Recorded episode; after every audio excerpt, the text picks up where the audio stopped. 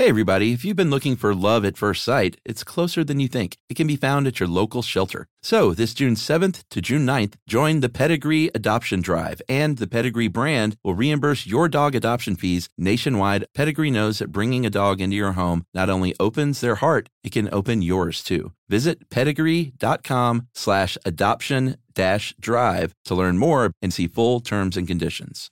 Hey, if you haven't heard of Visible, well, now you have. They're the wireless carrier that's making wireless visible. It's in the name. Switch to Visible, the wireless company that makes wireless visible. Get a one line plan with unlimited 5G data powered by Verizon as low as $25 a month every month, taxes and fees included. Use promo code STUFF 20 to receive $20 off your first month for listening to this podcast. Switch now at visible.com. For data management practices and additional terms, visit visible.com. The visible monthly rate is $25 per month.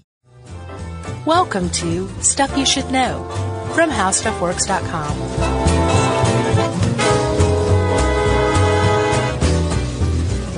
Hey, and welcome to the podcast. I'm Josh Clark. There's Charles W. Chuck Bryant and Jerry. So it's stuff you should know. Yep. Widespread panic. yeah. Did you see that video? No, which one? There was a dude, this was just like two days ago, that went up on stage and attacked the band. Oh no, I didn't see that. Yeah, and they've got the whole thing, and it was during one of the really repetitive, drony parts of a song. and uh, I haven't seen an explanation, but th- there was. I went to the widespread panic Facebook thing because there was a big thread about people talking about it, and I just said hero. Did you really? Yeah, and I had people gang piling me going, hero. That's hilarious. It's dangerous. Troll. I thought it was pretty funny.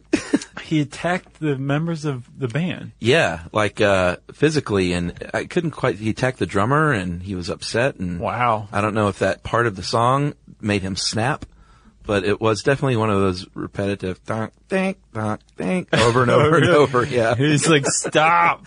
But he was at the show, so that'd be weird unless he went there to attack them. yeah. That's probably the bath salts. Maybe so. So we're not talking about that kind of panic. That's more a psychotic break. And this is not widespread at all. It's very individualized panic. It is, but it turns out people suffering from this is kind of widespread. How about that? So it fits a little bit. Sure. Uh, instead, um, we're talking about panic attacks and the combination of panic attacks or the culmination of panic attacks that can lead to something called panic disorder. Yeah. And it is a sucky mental condition Yeah. that about 2.8% of Americans, which is a pretty significant amount of people. Yeah, that's that's more than bipolar, which we've covered. Yeah, And schizophrenia. Yeah, and OCD, which we, well, we've covered all three of those. Yeah. Um, so that's a pretty significant amount of people who suffer from panic disorder. Right. Uh, but that's different than just plain old panic attacks. E- Even though to have panic disorder, you have to have panic attacks. But if you have panic attacks, you don't necessarily have panic disorder, right? Right, exactly. And I've had two experiences, which I'll talk about at some point through the show. Not personally, but uh, Emily had a panic attack once, and uh, a friend in college had a panic attack, a roommate. Yeah. And neither one of them had panic disorders. It was just an isolated incident. Yeah. So apparently that's, I don't know if common's the right word. Yeah. But people do have panic attacks and they, but they, they, that might be the only one they ever have for their entire lives. I hope so. which makes the whole thing kind of mysterious. And we should say, like, science does not know w- what exactly is going on here. They have some theories, Yeah. but there's there's no there's no way to predict what's happening. They don't even know if it's genetic or what, or Yeah. environmental. Well, they finally isolated a gene last year. Uh, I guess I can go ahead and talk about that now. Okay. In December 2013, they isolated the gene, and you know, genes are always so boring with their names. Unless it's uh, Simmons. That's right. The NKRT3, uh, they think may be responsible, um, because its presence appears to cause an overestimation of fear and danger and an overactivation of the hippocampus and amygdala. So basically, uh, if you have this gene, you're going to exaggerate your fear overall. Okay. But they, they, it's not like they're saying they prove that's the cause. Right. But that is a good step in scientifically in the right direction. That's a huge step. Yeah. Because, I mean, that does sound very much like what a panic attack is. A panic attack is where you experience a uh, very pronounced sense of fear. And basically, your fight or flight symptoms response, and really, from what I can understand, your flight response. Yeah. Like you're not in a position to fight or freeze, because you know now these days it's fight, flight, or freeze. Oh, really? Yeah, I don't think I knew that. yeah. There's a third option now. Um, Like stop, drop, and roll? Kind of, yeah. Oh, no, wait. Those aren't options. That's a sequence. Right. This is these are options. Yeah, so but- when you're confronted with danger, Nick Thune, our buddy, the comedian. dude, have you seen his Honda Fit ads? Yeah. Those are awesome. Yeah. I was like, that's Nick Thune, and he's on like Miss America. Yeah. The first thing I always think about is good for you. Cash those checks, baby. uh, yeah, he has that funny bit on stop, drop, and roll, and like they, they needed to continue that, like keep rolling. right. He's like, that's kind of key. You don't stop, drop, and roll because you'll be consumed by fire. You need to keep rolling. Right. until you get to a door. Yeah. It's very funny stuff. So this is a little different. Fight, flight, or freeze. Yeah. What, what's, so how does freeze factor in? Like you just freeze up and Oh, you're okay. toast. It's Oh, the, it's yeah, that the makes least sense. beneficial of all of the these adaptations to danger. But basically, uh, when you're when you're confronted with danger, you can either fight, fly, or freeze. that makes total sense. I don't know why freeze was never in there to begin with. Yeah, Because so many people freeze. they just added on the last couple of years. I think I'm a flyer or a freezer for sure. It depends. I don't know if. Do you think there's a personality type? Oh boy, I don't know. Um, You know, don't you think it's possibly like just what your body chemistry happens to be doing right then? no, I think some people are more inclined to fight for sure. Okay. Well, with panic attacks, you're flying. Yeah. Like that's your only, that's your jam right there. Yeah. Um, and you're experiencing it in the exact same way that somebody's coming to mug you. Right. Or has pulled a knife on you and you're running away or there's a lion chasing you, except, this is the key to panic attack, there is no lion, there is no mugger, Yeah. there's no knife, there's no discernible reason for you to be experiencing the sudden onset of crippling fear, um, but you're experiencing it nonetheless. That's right. No, no tangible thing happening right in that moment. Right. So when you come out of it, and these things can, they peak within about 10 minutes, but these, the symptoms can last for an hour or more. Um, when you come out of it, you're like, I don't ever want that to happen again. Yeah. The place that I, this just happened, say the park, I'm never going back to because Yeah. now I associate it with this. Because what you're doing when you experience fear, you're learning to stay away from something. Yeah. So whether you want to or not, you've just been conditioned to fear the place that you just were. Sure. Because you had a panic attack. Um, and then lastly, you think possibly you're crazy. Yeah. Or having a heart attack.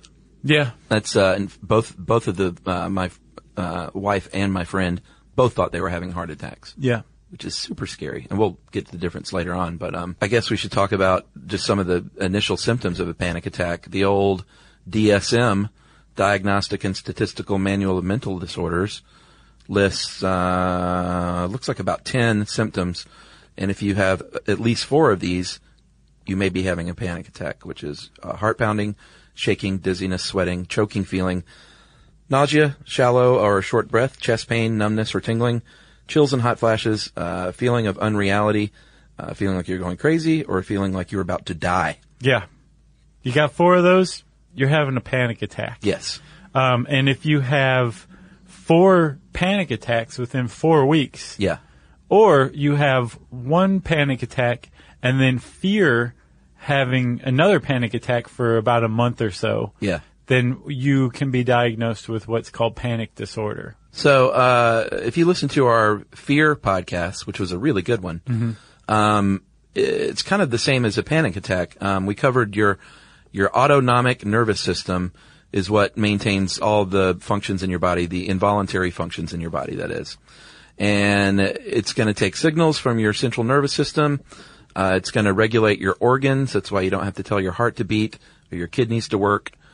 Uh, it's Or all, your pancreas to secrete stuff. that's right. It's your autonomic uh, nervous system, and it has two parts: the sympathetic and parasympathetic. And your parasympathetic controls, uh, like I said, your your heartbeat and stuff like that. it's Your- the normal aspect. yeah, It just ke- like keeps your you at homeostasis, right?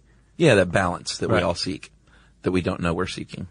Uh, and then the sympathetic is if you have that fight or flight, or if you become excited uh, in any way, really, that's when that's going to kick in. Yeah, it's like normal gear and then high gear. Yeah, but it's not always fear, you know, just any kind of excitement. Right. You could be super happy. It could be sexual arousal.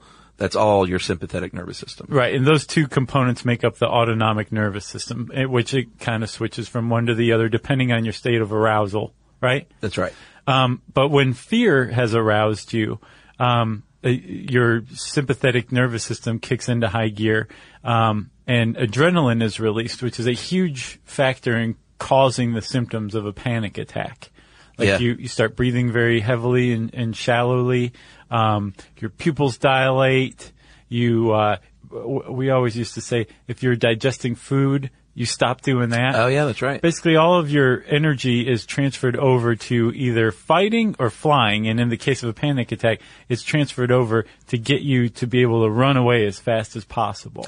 Yeah, which uh, can be a little scary, but in a real fear situation, if you're in danger, your parasympathetic nervous system is going to kick in and calm you down. But that is not what happens uh, in the case of a panic attack, which is really perplexing. So let's recap this. A panic attack is when you experience this incredibly intense fear, so much so that you run away, but there's nothing there to be afraid of. And then, and then, to make everything a million times worse, your parasympathetic nervous system doesn't kick in and calm you down like it would under normal circumstances. So you get to experience this horrible thing even longer. That's right. And uh, after this break, we are going to get into some of the potential causes of panic attacks. Hey there, are you thirsty? Well, before you take a sip, have you stopped to think about what's in your water? Many conventional bottled waters contain PFAS, harmful substances known as forever chemicals. But you can drink water as clean as nature intended. Richard's rainwater collects 100% pure, refreshing drops of rain. Yes, it really is rain, everybody. This rain is caught clean before it hits the ground or becomes polluted with pesticides and contaminants commonly found in groundwater. Yep, Richard's rainwater is naturally pure with no need for harsh chemicals or additives. That means no added fluoride, no chlorine, no forever chemicals, no microplastics, no nothing. And you can enjoy the clean taste of Richard's still rainwater and the long lasting cold pressured bubbles of Richard's sparkling rainwater. Just visit richardsrainwater.com to find a retailer near you. That's richardsrainwater.com. And we even have a special offer, don't we, Josh? Yeah, text stuff to 2512928887 and you'll get $2 off a 12 pack case of Richard's rainwater. Sip the sky.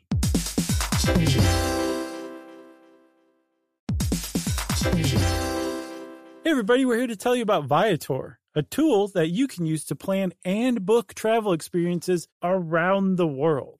That's right. The Viator app and website make it easy to explore 300,000 plus travel experiences so you can discover what's out there no matter where you're traveling or what you're interested in. Yep, Viator can help you plan better travel experiences. 300,000 plus travel experiences to choose from means you can plan something that everyone you're traveling with will enjoy. That's right. You can also enjoy real traveler reviews to get insider information from people who've already been on the experience that you're considering. Plus, you get free cancellation that helps you plan for the unexpected. Yeah, and Viator offers 24 7 customer service, so you know you'll get support at any hour if things aren't going as planned. So download the Viator app now and use code Viator10 for 10% off your first booking in the app. Find the perfect travel experiences for you. Do more with Viator.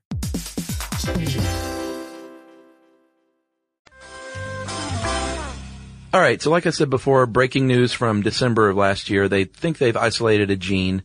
Uh, previous to that, they've some research has said it could be genetic because identical twins experience it more than fraternal twins, but it's always been sort of uh, up in the air. There've been contradictions as well of Right. the genetic basis. They think uh, uh, it's also possibly epigenetic or environmental. Like um, a- apparently, one study found that a lot of people who have panic disorder had some sort of traumatic incident happen in their childhood. My friend from college did. Is that right? Yep. So they're thinking like possibly it had some sort of effect and set up like a time bomb for later on in life. Yeah, the stored uh, f- feelings that uh, maybe you've never dealt with about some traumatic event uh, are gonna they're gonna rear their head at some point in your life in some way. Yeah, or it just rearranged the the neural output in your brain so that one day you're just set up when everything is f- just right Yeah, that chemistry is flooding your brain in a certain way, and then bam, it comes out of nowhere. You have a panic attack. Yeah. Uh, another theory is that they think if you have an over uh, active fear uh, system, like you basically have been scared too much in life, or you're a scared person, then it's just going to make it a hair trigger for something to set it off, Right. uh, which makes a lot of sense. I think it could be a combo of a lot of things. Yeah. As usual. Yeah. I wonder though what what it will end up being though if we'll find that there is one thing that that leads to this predictably. Like yeah, like there's gene. things built up, but then there's the actual trigger. Right. Yeah.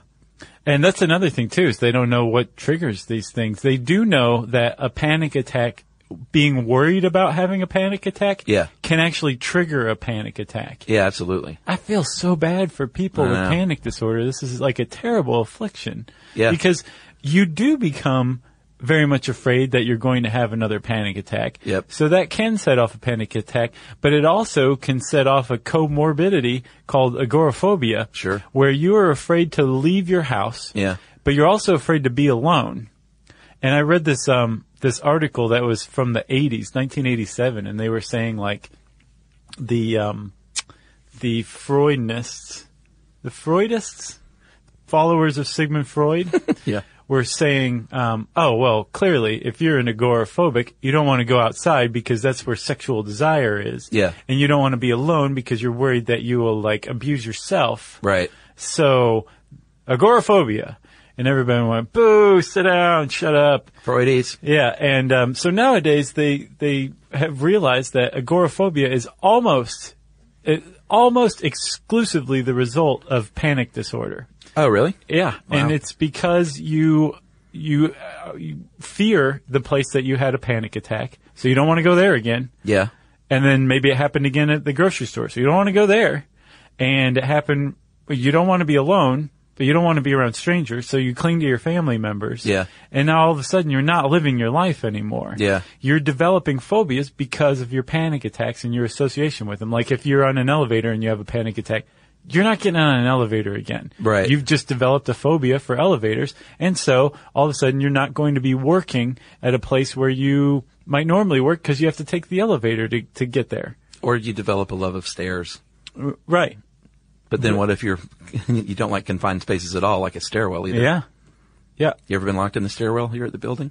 Yeah. I mean, you just walk down however many flights. Till you're at the lobby? Yeah. Oh, you can get out down there? Yes. Oh, okay. That's yeah. good to Yeah. know. You're not actually locked in. You just have to walk all the way down. I usually just call you and say, let me in. Yeah. Uh, another theory is that when you're super tired, um, and overworked was when a lot of times when these are set off, uh, your brain is producing sodium lactate or CO2. And when those levels increase, your brain, uh, says, you know what? I think you're suffocating. And so I'm going to send a signal to get you a lot more oxygen.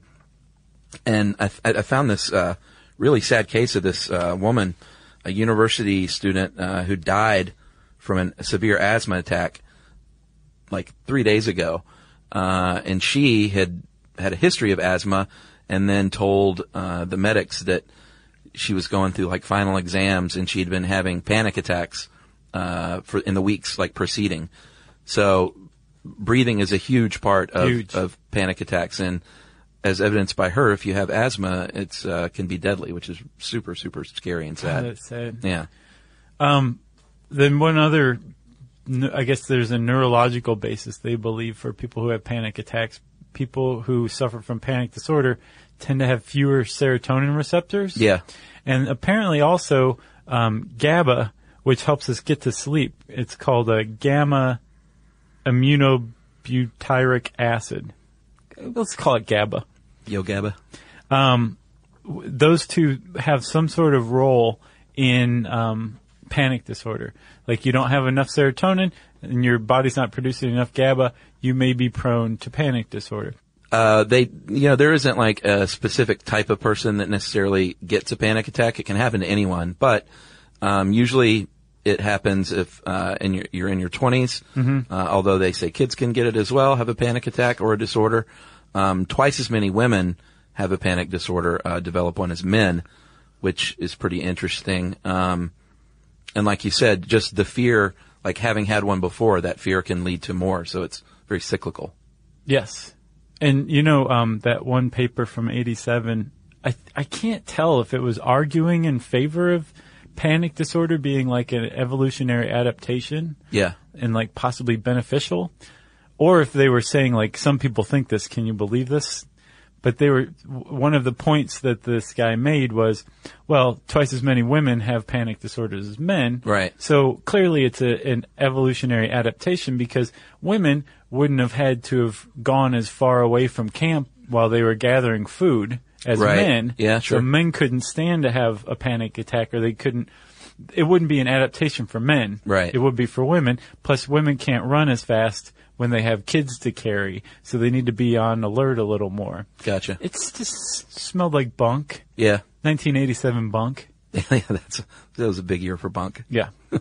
Um, if you do uh, have a panic disorder, you may have a hard time getting your family to understand it. Um, sometimes they overreact and think it's like way more severe than it is. Um, sometimes they underreact and say, uh, you know, it's all in your head. Right. Like just calm down. Um, but either way, saying, boy, you're nuts or you just need to relax. Neither one of those is going to help out Yeah. a loved one. Chill out. There's no lion. Yeah, That one doesn't help. One thing I've learned in uh, arguments and fights with my wife is, and um, boy, I learned this early on, is saying, telling someone to relax never causes someone to relax. No, it it's does like not. the worst thing you can do if something's heated is to say, just relax. It is true. That's just going to ramp it up. Yes. So that's my advice for uh, couples out there in any relationship, really. It's good advice, Chuck. Thank you. There is a silver lining to all this in that panic disorder is actually highly treatable. It's, the, the treatments that they've come up with are pretty successful, and we will talk about those treatments right after this.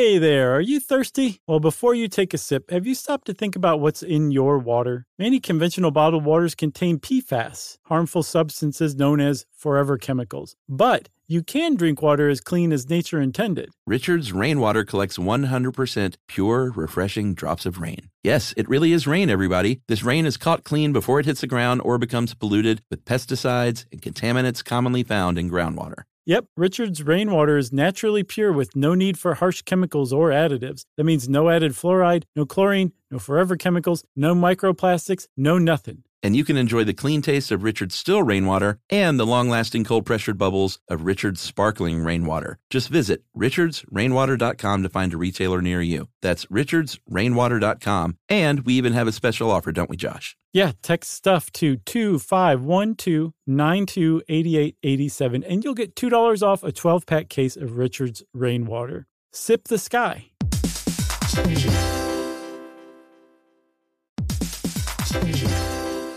Hey everybody, if you're building a deck at work and you want to supercharge it, check out Canva presentations. Work docs have been the same for too long, but Canva docs are different. They're visual. They grab readers' attention with images, charts, tables, and videos playable right in the doc. Plus, docs don't have to be just words on a page. You can make your docs pop with Canva docs. That's right. And Canva presentations are designed for every workplace and every department. Whether you work in sales, HR, ops, marketing, and more, Canva presentations can be the solution for you. Sales decks, marketing presentations, onboarding plans, you name it. Canva presentations might be the most visually impressive presentations you'll ever use. You start with a stunning template, use it as a springboard for your design, adding images, graphics, charts, data visualizations, all from a massive media library. It's super easy to wow any audience with Canva presentations. So start designing today at canva.com. Designed for work.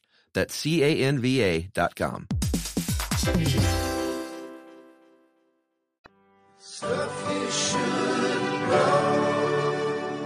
All right, so you mentioned that uh, they are treatable. They have found success rates through medication and therapy, uh, which seem to be about the same uh, as far as how effective they are, between 60 and 90% of the time. That's pretty good. Yeah, that's not bad at all. So that's the good news. So there's three there's three um, typical methods of treatment: um, antidepressants, Yeah? anti-anxiety pills, Yeah. and therapy. Yeah. And you might use them, you know, independent of one another, in conjunction with one another. I also saw beta blockers. Some people use beta blockers to treat them, but they're not quite sure what's going on with that. I've used uh, those before live performances. Those are the ones I read about that. Um, You gave me one, and I was like a useless worm. yeah, it didn't affect me like that. I I was I just like totally lost my personality. I wasn't nervous, but I didn't do anything. Well, I've gotten used to live performing now, so I don't need them anymore. But Right. I got that tip from uh, apparently a bunch of uh, musicians, uh, like in symphonies and stuff, use them. I was like, well, if a first chair violinist, if it's good enough for them, then Right. give me some beta blockers. Yeah. But it worked for me. But like I said, I'm over all that. I enjoy being on stage now. So with uh, SSRIs, Yeah. which is what you moved on to from beta blockers, right? No, I'm not on anything. So with SSRIs, um, those are selective serotonin reuptake inhibitors, and they do exactly what they sound like. You've got a bunch of serotonin receptors in your brain.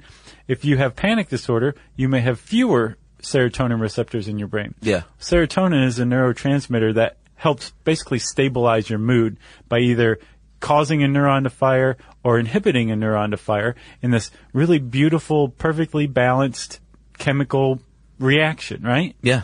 So if you have fewer of these receptors than normal, you're going to be comparatively out of balance. What an SSRI, an antidepressant does, is it allows the serotonin to kind of stay in your synapses a little longer than is normal so that you are releasing a little more serotonin than you would under normal circumstances. And it's proven pretty effective for, um, for panic disorder. Yeah, I mean they work wonders for a lot of people for a lot of reasons, um, but not everyone, and they can cause a lot of negative uh, side effects. Uh, so obviously, you know, work with your doctor on a program, and it takes them a little while, like two to four weeks, to begin working. Right. Uh, for a panic attack, um, an anti-anxiety drug like Xanax might be a little more effective because that is uh, immediately hits you. It is a tranquilizer. Benzodiazepine, right? Yeah, and it's um, you know, it's the Xanax is going to help chill you out immediately, but you can get hooked on those things. Pretty quick. Yeah, and they're uh, dangerous to quit cold turkey, and um, yeah, it's it's not the best thing to go to Xanax a lot. Well, yeah, they, they say that you should um, basically if you if you undertake an SSRI regimen, you can conceivably stay on it for years. Yeah, Uh, if you undertake a anti-anxiety or benzodiazepine regimen, like it, it shouldn't last for more than a couple of weeks or month, yeah, from what I understand, yeah, because of the dependency. And again, you want to like really do all of this with like a, a um, qualified, competent doctor's assistance. sure. Not a doctor's assistant. Doctor's assistant. It depends. If it's a qualified, competent doctor's assistant who can write prescriptions, who Yeah. you trust, go for it. That's true. Uh, and then there's therapy, of course, the old CBT, cognitive behavioral therapy, which we've talked about a bunch. But um, that is, uh, they're going to, sort of the process is going to play out like this. They're going to teach you about your panic disorder, Right. which is a big step if you understand something. Uh, you can overcome it more easily, I think. Uh, they're going to monitor you and you're going to self-monitor and record your symptoms and when they happen and why they happen, what the circumstance was. Uh, breathing, like we mentioned, is a huge part of it. Um, anything from meditation to just regular breathing exercises, which we'll give you some tips on that in a minute too, Yeah. are going to help you out. And then the old exposure to uh, situations. And this is once you've rethought like your what your approach is going to be. Like here's your new outlook, and now here's a situation that might give you a panic attack. How do you feel? Yeah. Uh, or like if you had a panic attack in an elevator, like they may tell you to imagine you're in an elevator. Yeah. Your therapy might progress until you're actually in an elevator Yeah. and you're chilling out. Uh, and the hope is that if, if you can undergo exposure therapy to that degree, it will get you over your panic attacks in general. Another aspect of it, Chuck, is rethinking. Yeah, Uh, and that is basically accepting the fact that you have panic attacks. Apparently, if you can say, I'm having a panic attack, or I have panic attacks, and you acknowledge it to yourself and to other people, Yeah. it immediately turns down the volume on the whole thing. yeah. I noticed some similarities in uh, someone guiding th- someone through an LSD trip and guiding someone through a panic attack. Yeah. It's interesting. A lot of it is like understanding, like, I am having an acid trip.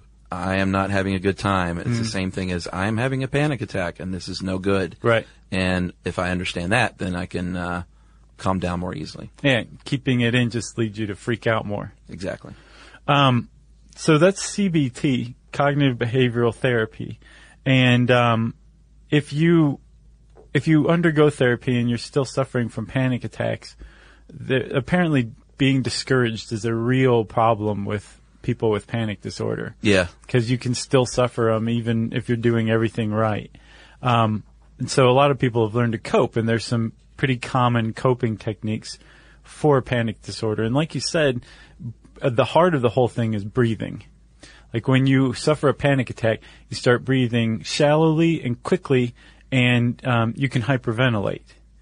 What you want to do is breathe from your diaphragm, and that you can actually practice this in the times when you're not having a panic attack. Yeah, if you're a singer, you know how to breathe with your diaphragm. But if you're not, uh, what you can do is lie down on your back, uh, put some pillows under your head and knees, and um, put a hand on your stomach and a hand on your chest, and then practice breathing uh, and making your hand on your stomach move without the hand on your chest moving. Right. And then f- tap the hand on your stomach while you make a circle with the hand on your chest when you're really advanced. Wow, that's pretty impressive. Uh, and then another thing you can do is just literally like put a weight on your stomach and make Nothing sure too you're- heavy. No, Like a book. sure, Yeah. like a nice atlas. Something that you can see going up and down when Yeah. you're breathing with your diaphragm. That's right. Um, and you want to just kind of breathe in the good, exhale the bad. Yeah, like I'm having a panic attack. This will pass. Yeah. I know this will subside. Uh, this is a temporary feeling. Is And- what you should be saying to yourself. And if you're a person who's like out in public and you see somebody having a panic attack, you basically want to do the same thing that they're trying to do for themselves. You want to remain calm. You want to tell them that it's going to be over with pretty soon, that everything's okay. They have nothing to fear. Um, it- yeah, you don't want to tell them to chill out though. No. Uh, guiding someone through relaxation is different than saying chill out, by the way. Right. Very different. Uh, they do recommend that you, um, if you have a problem with, with attacks in general, or if you have a disorder, you should exercise a lot. Uh, you should practice, um, they don't call it meditation, but that's really what it is, is deep breathing and relaxation. It's called mindfulness these days, isn't it? Uh, I don't know, I think that's what they call it. because meditation turns people off, probably. I guess. Interesting. Uh, cut cut out the caffeine and sugar and nicotine. That's That- a big one. Yeah, that's not going to help you at all. Uh, doing all those things. Uh, and you know, if this stuff is stuff that's building up inside of you, which it often is, learn how to express yourself a little more, and um, and talk about your issues. Um, I know that in both of my cases, my buddy in college, it was during finals week, and I had gone to bed, and my roommate and another dude had were out in the living room staying up, and one of them came and woke me up, and he's like, "Dude, he's having a heart attack. He's having a heart attack," and um, I didn't know anything about panic attacks, so we took him to the hospital, of course, and that's all it was. It was a panic attack. He calmed down. I think um, I think they might have given him something there, uh, med- uh, some sort of medication to calm him down. Probably benzodiazepine. Yeah, probably like a good shot in the arm of that stuff. And he was like, oh, I'm fine. right? Uh, with Emily's case, she had been under a lot of stress and was in driving back from Akron, Ohio to Atlanta. Uh, I think she went to get, I think she went to get some furniture or something. So she was in a, a, a truck, like a moving truck Oh yeah, that's a stressful event. had been drinking caffeine like crazy, like she does, and um, basically uh, started to have trouble breathing on the highway, going like 80 down the highway, and had to pull over. Called me, and you know I, I calmed her down. I was like, "All right, now let's get back on the road, see how you do." She got back on the highway and immediately freaked out again, and uh, I flew to Cincinnati and went to her hotel and drove her home. Nice. Yeah. I mean, there was really no choice at that point. Yeah. Uh, you know, when it's your wife, you, plus it was a, a good opportunity to, to get on the white horse, you know, and ride in and save the day. Oh, that white everyone, horse. I think everyone loves those opportunities, you know? Yeah, for sure. And it's not, and I've always also wanted to run to the airport say like, "Give me a one-way ticket to somewhere." That's Out of time. my way. Yeah. I don't have time for your body scans. Pretty much, that's how it happened. So she checked herself into a hotel, and I went there and I had some nice Cincinnati Skyline chili. and then the next morning, we hit the road. Nice. Yeah, it was good. That's a good story. And she hasn't had one since then, Thank goodness. despite like, uh, you know, she she has a lot of anxiety just as a human, Yeah. but um, no panic attacks. Yeah. So it, I definitely have seen the things I saw in this article in both of them, whether it was during finals, like the things going on in her life at the time were super stressful. Uh, I think the trigger was she doesn't like see great at night or in the rain when she's driving. And I think all these things compounded, um, and just played out to where she felt like she was having a heart attack. Gotcha. And so did my friend. But, uh, I guess we should mention that, uh, there are some telltale signs of a heart attack. yeah, that's a big, big one. Yeah, that you can recognize the difference. Um, Because you don't want to actually be having a heart attack and, No. and be like, oh, it's just a panic attack. Just breathe. Right. Just breathe while you're dying. right. Here are a few tips from the American Heart Association. Uh, pressure in the center of your chest that persists longer than a couple of minutes or goes away then returns. Uh, shortness of breath, pain in the arm or upper body. Uh, you might feel nauseous or faint. And of course, if you're ever in doubt, call 911 because, like you said, you don't want to be having a heart attack thinking it will subside. No. There will be egg on your face, Well, yeah, to say the least. exactly.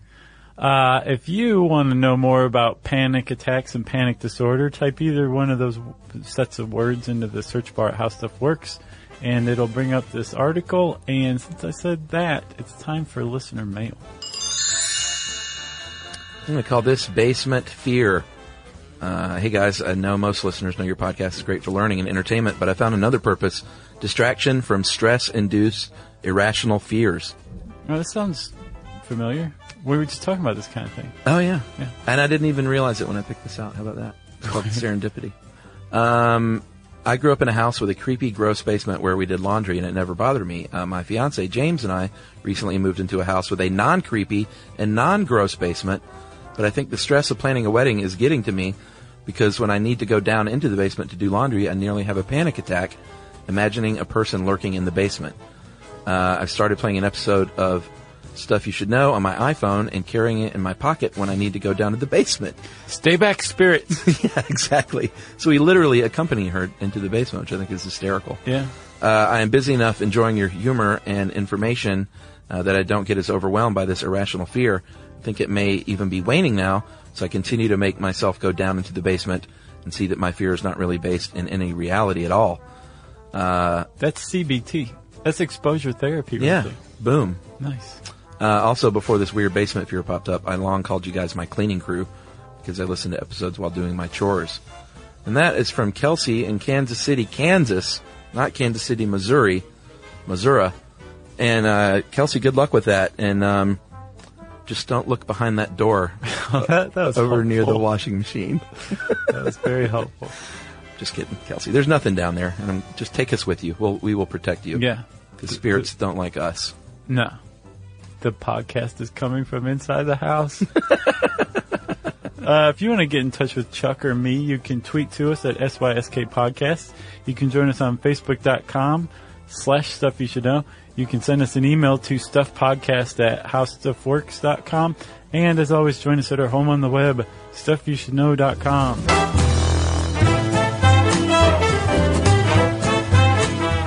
For more on this and thousands of other topics, visit howstuffworks.com.